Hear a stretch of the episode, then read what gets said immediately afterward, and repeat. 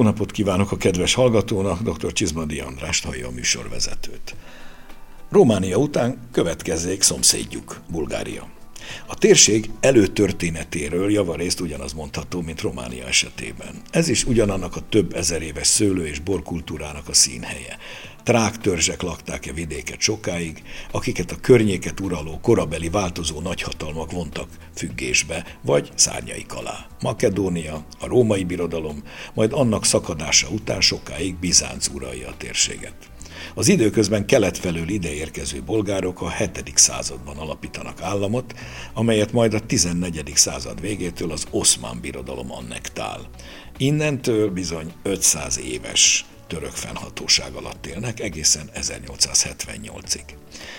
A török nem támogatta, de valamennyire megtűrte a borászkodást. Újkori bortörténetük inkább a 20. században kezdődik, jellemzően már akkor szövetkezetekkel és kis gazdaságokkal, melyeket a második világháború után annak szocialista rendje és módja szerint államosítottak.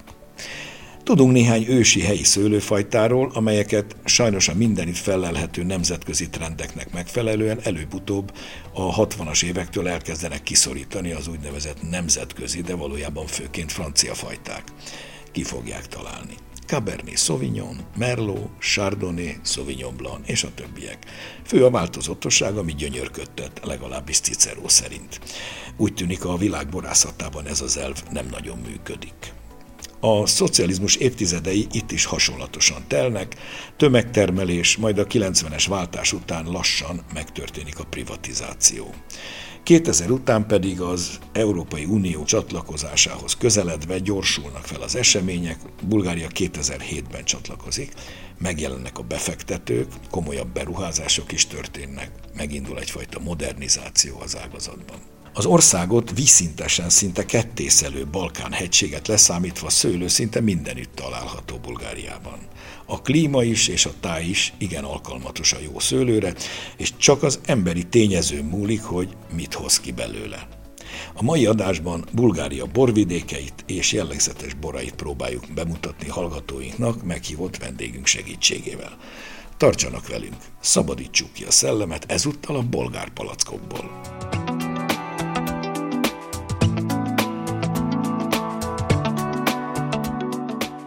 Köszöntöm a stúdióban Ercsei Dániel borszakírót, a Pécsi Borozó szerkesztőjét. Köszöntöm a hallgatókat, és köszönöm, hogy itt lehetek.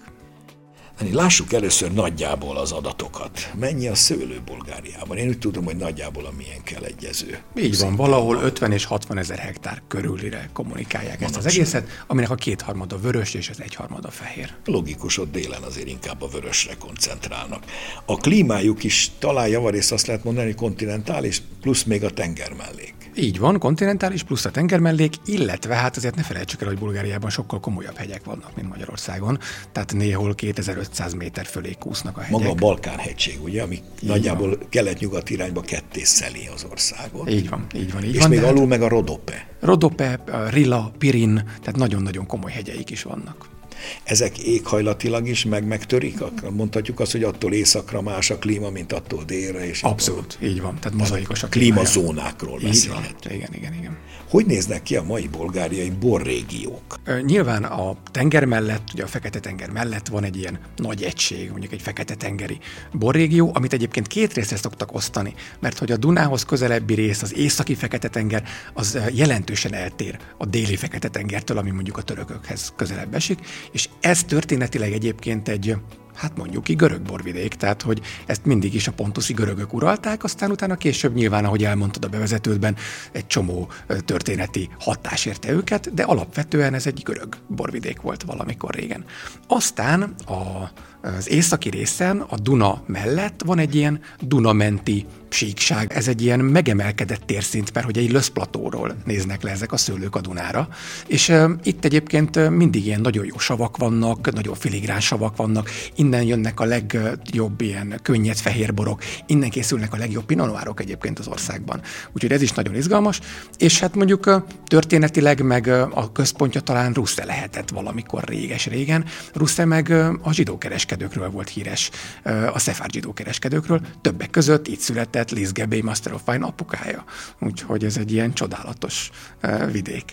Aztán a Bolgácsik túloldalán van a Rózsák völgye, ami egy ilyen kisebb régió, és körülöleli ezt az egészet a Trák völgy, vagy nem is tudom, Trák borvidék, ami meg mindent magába foglal, és ez olyannyira igaz, hogy ha jól tudom, akkor ma a bolgárborok 75%-a ebből a Trák régióból származik és kerül ki. Mennyiségileg, vagy inkább minőségileg? Vagy mennyiségileg. mennyiségileg. És utána pedig van egy plusz kis régió, ez ugye a, a Struma völgy, amit pedig úgy kell elképzelni, hogyha Szófiától elindulunk Tesszaloniki felé, akkor mielőtt elérjük a, a görög határt, ott van a Struma völgy, vagy mondjuk Melnik környékén, de egyébként a híres Rila Kolostortól kezdve már a Strumavölgyben járunk, és Melnikig vagy a görög határig tart ez a régió. Azt lehet mondani, hogy például a Dimjat nevű szőlőfajta a Fekete-tenger környékére jellemző, a mavrudot, ami a, a legfontosabb szőlőfajtája most az országnak legalábbis kommunikációs tekintetben, azt mindenhol megtaláljuk, de inkább a trák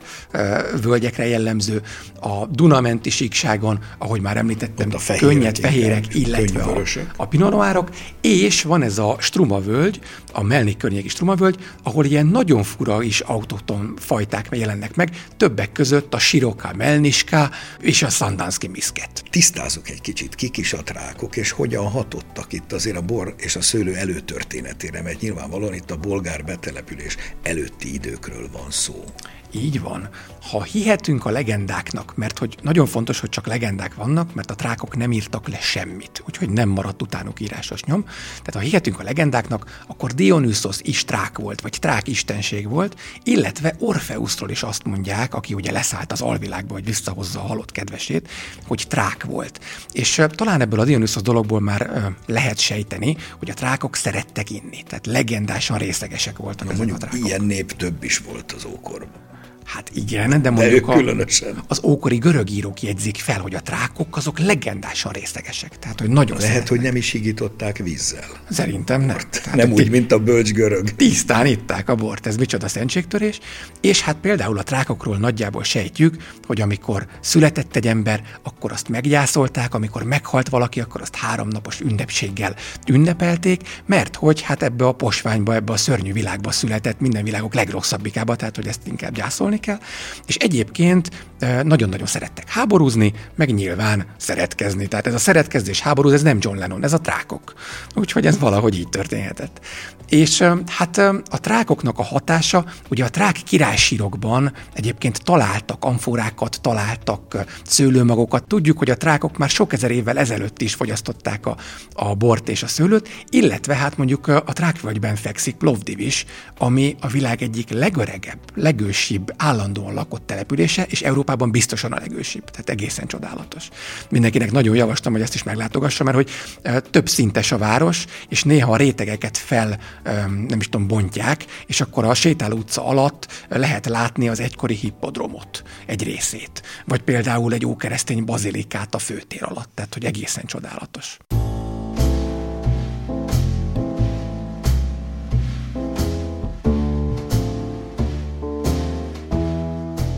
Következő percekben dr. Rosszent Kacsenko közgazdásszal, a bolgárborok nagykövetével beszélgetünk a bolgárborokról.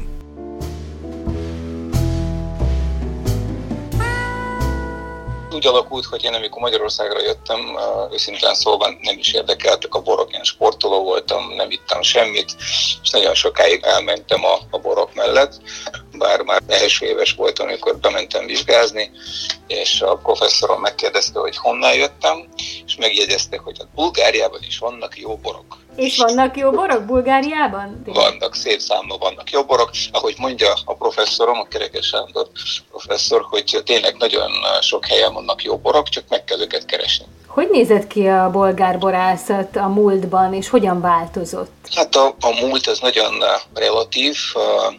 Amikor mondjuk én mm, fiatal voltam Bulgáriában, meg a rendszerváltás előtt, minden úgynevezett ilyen állami gazdaságban folyt, központilag egyesített minden. Van is egy ilyen példa, hogy egy bolgár barászat 1909-ben alakult, úgy, mert hogy a, a faluban nagyon sok szölész barász volt, mindenki küzdött az életéért, és a falu három bölcsél, tehát a, a polgármester, az orvos, meg az ügyvéd összehívta a parasztokat, és mondta, hogy hát gyerekek, ez itt nem fog menni, együtt kell csinálni, és megalapítottak az első ilyen kooperációt, ilyen mhm. közös, ilyen szövetkezetet. közös szövetkezetet, és ez volt 1909-ben. És a, a falu nagyon nagy fejlődésnek indult, vettek gépeket, alkalmaztak jó technológiákat, különben a borászatnak a múzeumi részében még mindig monarchia idejű magyar hordók vannak a muzeális értékűek, nem használják őket bortárolásra, de meg lehet őket nézni. Mm. Na és amikor jött a kommunizmus, nagyon örültek nekik a kommunisták, hogy hát ez egy tiszta tesz, és ugye, hogy van, államosították, és rendszerváltás után újra magánkézbe került, és ez az a barászat, ahol kifejezetten szép gamzát készítenek. A gamza ez a magyar kadarkának az őse. Ez ugyanaz a szőlőfajta, nagyon jól esett neki a magyar klíma, megszerettek a gazdák, és nagyon sokan úgy nevezik most, hogy ez egy új magyar szőlőfajta, de eredetileg genetikailag ugyanaz a szőlő, mint ami Bulgáriában a őshonos gamza. Ennek apropója, hogy ugyanez a barászat tavaly a Kiskörösi Nemzetközi Kadarka borversenyen az aranyérmes borok közül megnyerte a legjobb kadarka címet. Egy bolgár borászat? Igen, és én, én tároltam egy évig az úgynevezett vándorkúpát. Mi történt aztán a szocializmus után? A bolgár privatizáció kicsit másképp ment, mint Magyarországon, tehát nem voltak kártutlási jegyek, hanem a restitúciós törvény alapján, aki tudta bizonyítani, hogy ez a ingatlan, vagy ez a föld, ez a telek, az a családjához tartozott, és ő az örökös, ők visszakapta. És így nagyon sok szőlő az elkerült a barászatoktól, tehát ilyen régi tulajdonosokhoz került, akik már réges nem foglalkoztak a szőlővel, elhanyagolták őt, viszont a barászatokat privatizáltak, és alakult egy ilyen furcsa helyzet, hogy voltak ott már magánkézben levő barászatok, minek nem volt saját szőlő. Tehát nagyon sokáig küzdöttek, hogy ki kinek a szőlőjét veszi meg.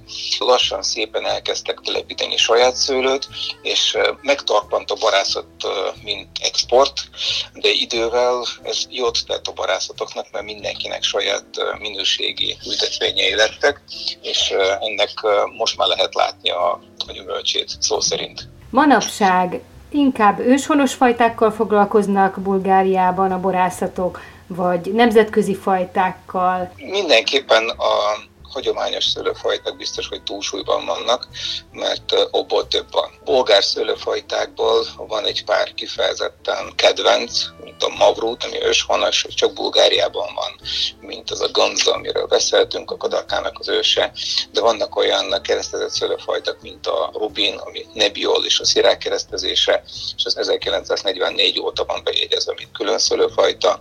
Van a Buké, ami a Mavrut és a Pinot Noir keresztezése, tehát van a Melnik, ami szinten őshonos, és csak a Melnik város közelében lehet belőle bort készíteni, mert annyira napigényes, hogy kicsit arrébb ültetik, már nem terem, azért is hívják melnik szőlőnek, vagy ilyen széles levelű melnik szőlő, mert máshol makacson nem lehet belőle csinálni semmit. És természetesen vannak olyan szőlőfajták, amik Magyarországon nem nagyon vannak, mint például a Petit Verdot. Van a Malbec, nagyon szép Malbekek vannak Bulgáriában, és az egyik barászaton én kifejezetten a Malbec miatt kezdtem dolgozni, mert gyönyörű rozét csináltak Malbekből, ami Magyarországon teljesen ismeretlen volt, és annyira népszerű lett, hogy kértek, hogy hozzam a vörösbort, ma ilyen szép a rózéjuk, biztos, hogy jó lesz a vörösbor is. Most ebből a barászatból nekem legtöbb borom van. Bulgáriában ott olyan a klíma, hogy hagyományosan a vörösborokról volt híres, tehát hogyha valaki figyelmesen olvassa az Odysseus, Kyklopszot, végül is trákborra itották le megpróbáltuk kicselezni az óriást, aki ott megette a csapatot, akkor megkínáltak őt borra, amit Odysseus a rák maron királytól kapott. És ez olyan, olyan szép volt az éjszíni bor, hogy Homeros mondja, hogy a Kuklopsnak nagyon ízlet, és egyre többet kért belőle, és talán kifeküdt, és megmenekültek a görögök. De annak idején, és akkor belegondolunk, még nem volt uh, kabernet sauvignon, mert az csak sokkal-sokkal uh, később keletkezett, és uh, nagy valószínűséggel Mavruttal rúgott be a küklopsz is. A mai bolgár csúcsborok mennyire érvényesülnek a nemzetközi piacon? Szép példák vannak, például a Katarzyna borászatnak a francia Szirá világkiállításon a Ankar Szirá 2017-es évjáratú Magnum aranyérmet nyert a franciáknál a Szirá borkiállításon, és ugyanúgy a Decanter borkiállításon a Rubin, ami a bolgár szőlőfajta, szinten Katarzinától aranyérmet nyert. Bolgár szőlőfajták is taralnak, meg, meg a nemzetközi, tehát híres szőlőfajták is. Aki csak a saját borakkal foglalkozik, általában neki nagy meglepetés, amikor megkóstolja, és nem akarja hinni, hogy ez egy bolgár bor. Tehát általában ez egy ilyen ismeretlen terület a mondjuk mindennapi borivoknak, de aki Bulgáriában nyaralt, vagy aki ajándékba kapott bolgárbort, vagy aki érdeklődik, és valahol kíváncsian megkóstolta, általában tudja, hogy a bolgárborokban lehet bízni. Van-e kedvenc bolgárbora? Hú, ez egy nagyon nehéz kérdés, mert attól függ, hogy milyen a társaság, hogyha mondjuk a feleségemmel együtt borozunk, akkor tudom, hogy ő milyen borokat szeret, és azokból válogatom, ha jönnek barátaim és csípőset akarnak enni, akkor nekik ilyen férfiasabb, karakteresebb bor tudok választani. Hogyha tengergyümölcsökhöz kell választani, akkor jön a szép fehér vagy a rozé, de mindenképpen minden bornak története van, és ezeket én úgy egyenként válogatom, ismerem a barátokat, ismerem a borokat, és van, amikor a társasághoz válogatom a borokat, hogy minél jobban passzoljon, és minél jobban tudják megjegyezni.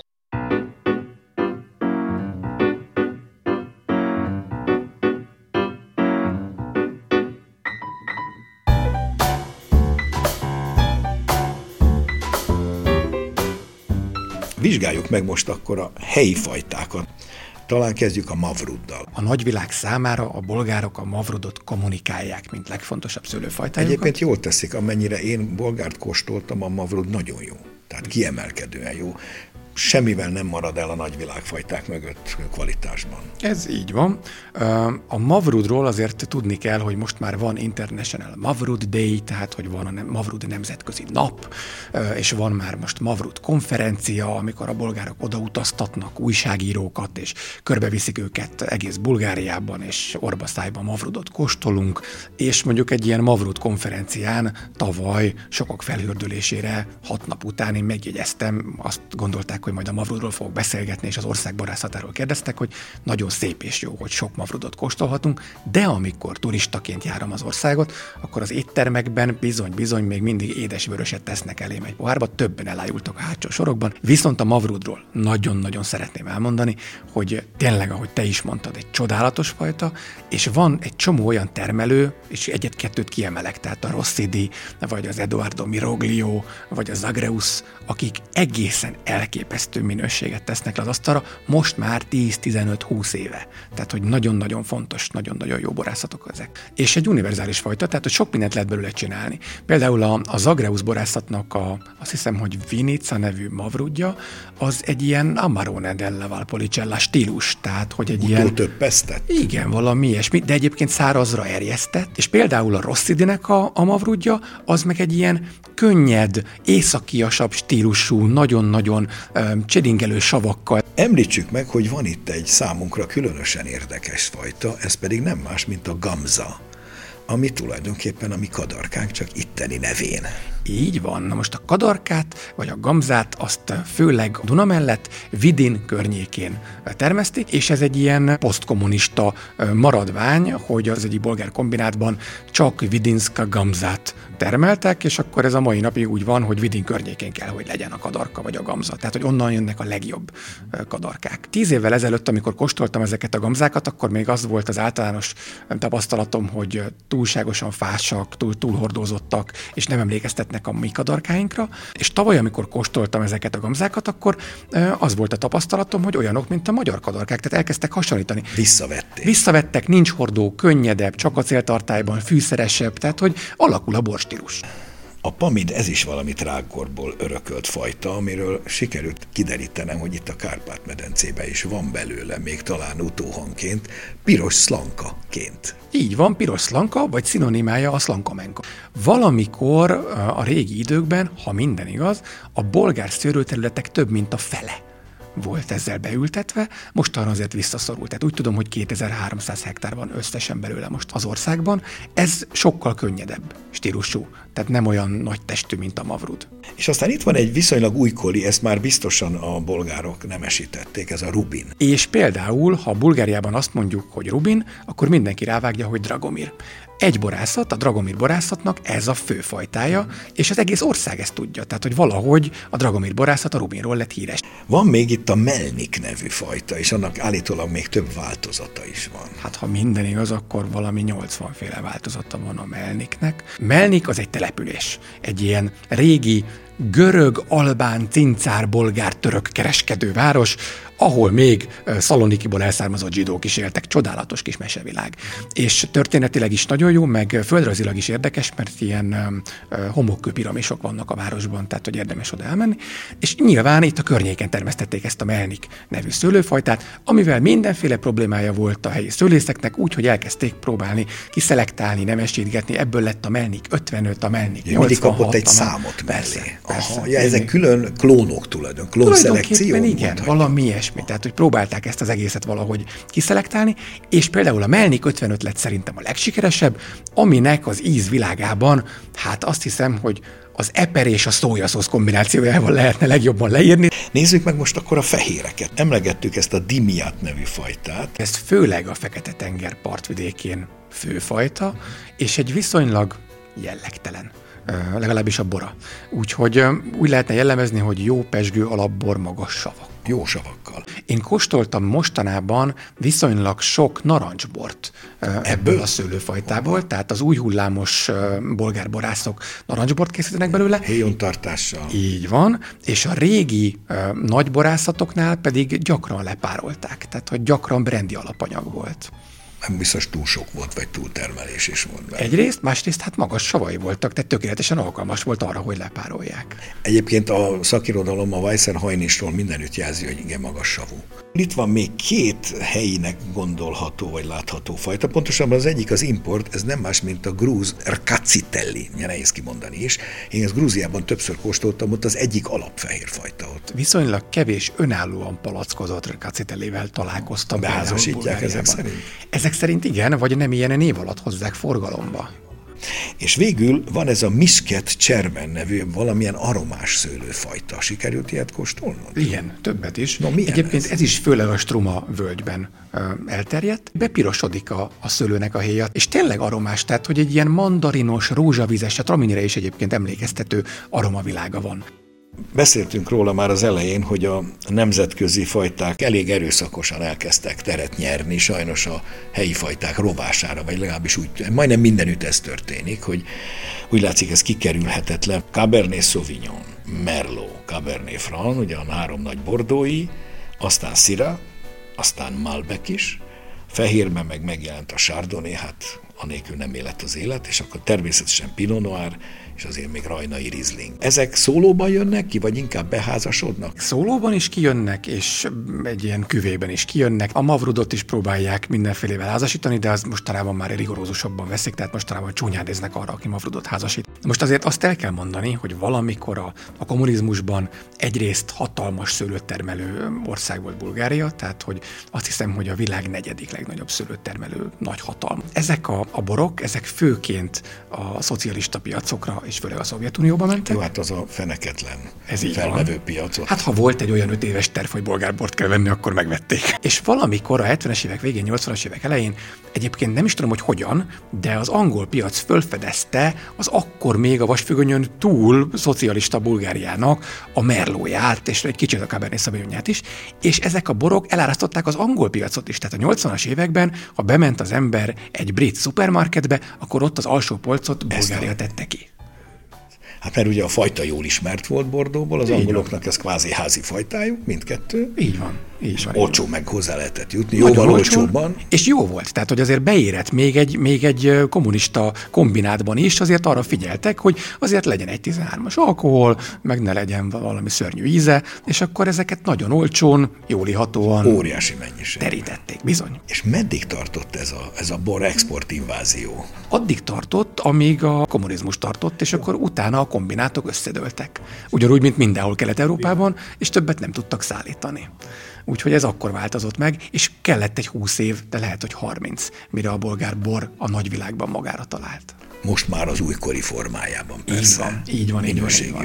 Ezt egyébként jelzi, hogy például Caroline Gilby önálló könyvet szentelt, ha nem is csak Bulgáriának, de Bulgáriának, Romániának és Moldovának, ha jól tudom, egy könyvben földolgozta a három ország bor történetét. Nagyon vicces volt, amikor legutóbb tavaly októberben Bulgáriában jártam egy egyhetes sajtóúton, akkor Caroline Gilby ült mellettem, és nagyon meglepődött ő is, meg én is egyébként, amikor az idegenvezető, aki szerintem nem tudta, hogy ki ül mellettem, úgy vezette fel a borvidékeket, hogy felolvasott Caroline Gilby könyvéből. Úgyhogy ő magának Caroline Gilbynek. Úgyhogy tényleg nagyon vicces volt. Hogy viszonyul ma a nyugati világ a mai bolgárborokhoz? Én azt gondolom, hogy legalábbis vörösben magasabbra helyezik a bolgárbort a polcon, mint a magyart. Tehát, hogy most már áttörték szerintem a falat, és egyre ismertebbek a bolgárborok nyugaton, és valahogy, főleg a Mavruddal, de akár a Cabernet Merlóval is, ki tudtak törni ebből a posztkommunista, ki tudja mi ez, de megisztuk, hanem növekszik az ár is, növekszik az eladás is, az export is, tehát hogy egész jó úton vannak. Mondhatjuk azt, hogy a borversenyeken is ez látszik? Tehát Abszolút. nyilván neveznek nemzetközi borversenyekre. Abszolút látszik, és mondom, főleg a vörösekkel tulajdonképpen tarolnak. Tehát nagy aranyérmek és aranyérmek jelzik a bolgár bor útját a nemzetközi versenyeken. Sőt, ugye van egy Balkán verseny, a Balkán International Wine Competition, ahol mm, azt is meglépték, hogy jövőre Bulgáriában lesz például a Balkán International, de úgy tudom, hogy egyébként ezt bolgárok hozták létre, szóval ez annyira nem is meglepő. Uh-huh. Hát amit az elején mondtam, szerintem az végül is beigazolódni látszik, hiszen a geográfiai, klimatikus adottságok azok eleve megvannak, megvoltak több ezer éve, már csak az emberi tényező múlt, hogy ezt hogy használja ki. Ha jól használja ki, akkor ezek szerint most már látszik az eredménye is. Így van. Sőt, egyébként 2016-ban a Concours Mondial de Bruxelles, ami egy ugye utazó borverseny, az is Plovdivban volt. Hoppa. Ez már jelent valamit, ha oda kitették a versenyt. Megköszönöm Ercsenyi Dánielnek ismét a szíves közreműködést a mai adásban is. Köszönöm, hogy itt lehettem.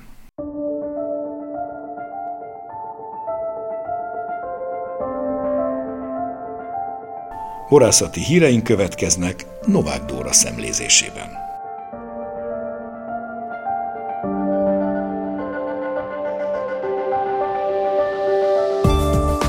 Augusztus közepétől piacra kerültek a belföldön termett korai érésű csemeges szőlőfajták, közölte a Nemzeti Agrárgazdasági Kamara és a Magyar Zöldség és Gyümölcs Szakmaközi Szervezet. A kínálatban a Csaba gyöngye, a szőlőskertek királynője muskotáj és a saszla jelennek meg először. Ezeket követik a középérésű fajták, amelyekből a pölöskei muskotáj az Attila, a Pannónia kincse a legnépszerűbb. A későiek közül pedig a hamburgi muskotáj, az Afúzali, a Moldova található majd meg az értékesítő helyeken. Kétnapos gyakorlati képzést tart a Pécsi Tudomány Egyetem Szőlészeti és Borászati Kutatóintézete augusztus 24-e és 25-én a hobbiborászoknak, szőlősgazdáknak, kezdőknek és haladóknak. A képzés témája naprakész és hasznos tudásanyag a szüreti előkészületektől a szőlőfeldolgozás, mustkészítés, erjesztés megvalósításán át a borkészítésig, illetve a különböző folyamatok során jelentkező esetleges hibák ismertetése és kiküszöbölése. Megkezdődött a szüreti időszak, amelyet idén a Dél-Dunántúlon nyitott meg a Pécsi Tudományegyetem Szőlészeti és Borászati Kutatóintézete. Legkorábban az itt nemesített rezisztens szőlőfajták értek be, amelyek kiváló ízviláguk mellett ellenállóbbak, így kevesebb permetezést igényelnek. Hazánkban egyedül Pécset folyik világszínvonalú rezisztencia nemesítés, melynek célja a környezettudatos, fenntarthatóbb szőlő és bortermelés. A rezisztens szőlőkkel, a kozmopoliten és a jázmin fajtákkal indult a szüret. A rezisztens szőlőfajok önmaguktól ellenállnak az alapbetegségeknek, így elég a két permetezés szemben a hagyományos fajtákkal, ahol átlagosan 7-8 alkalommal kell ezt elvégezni.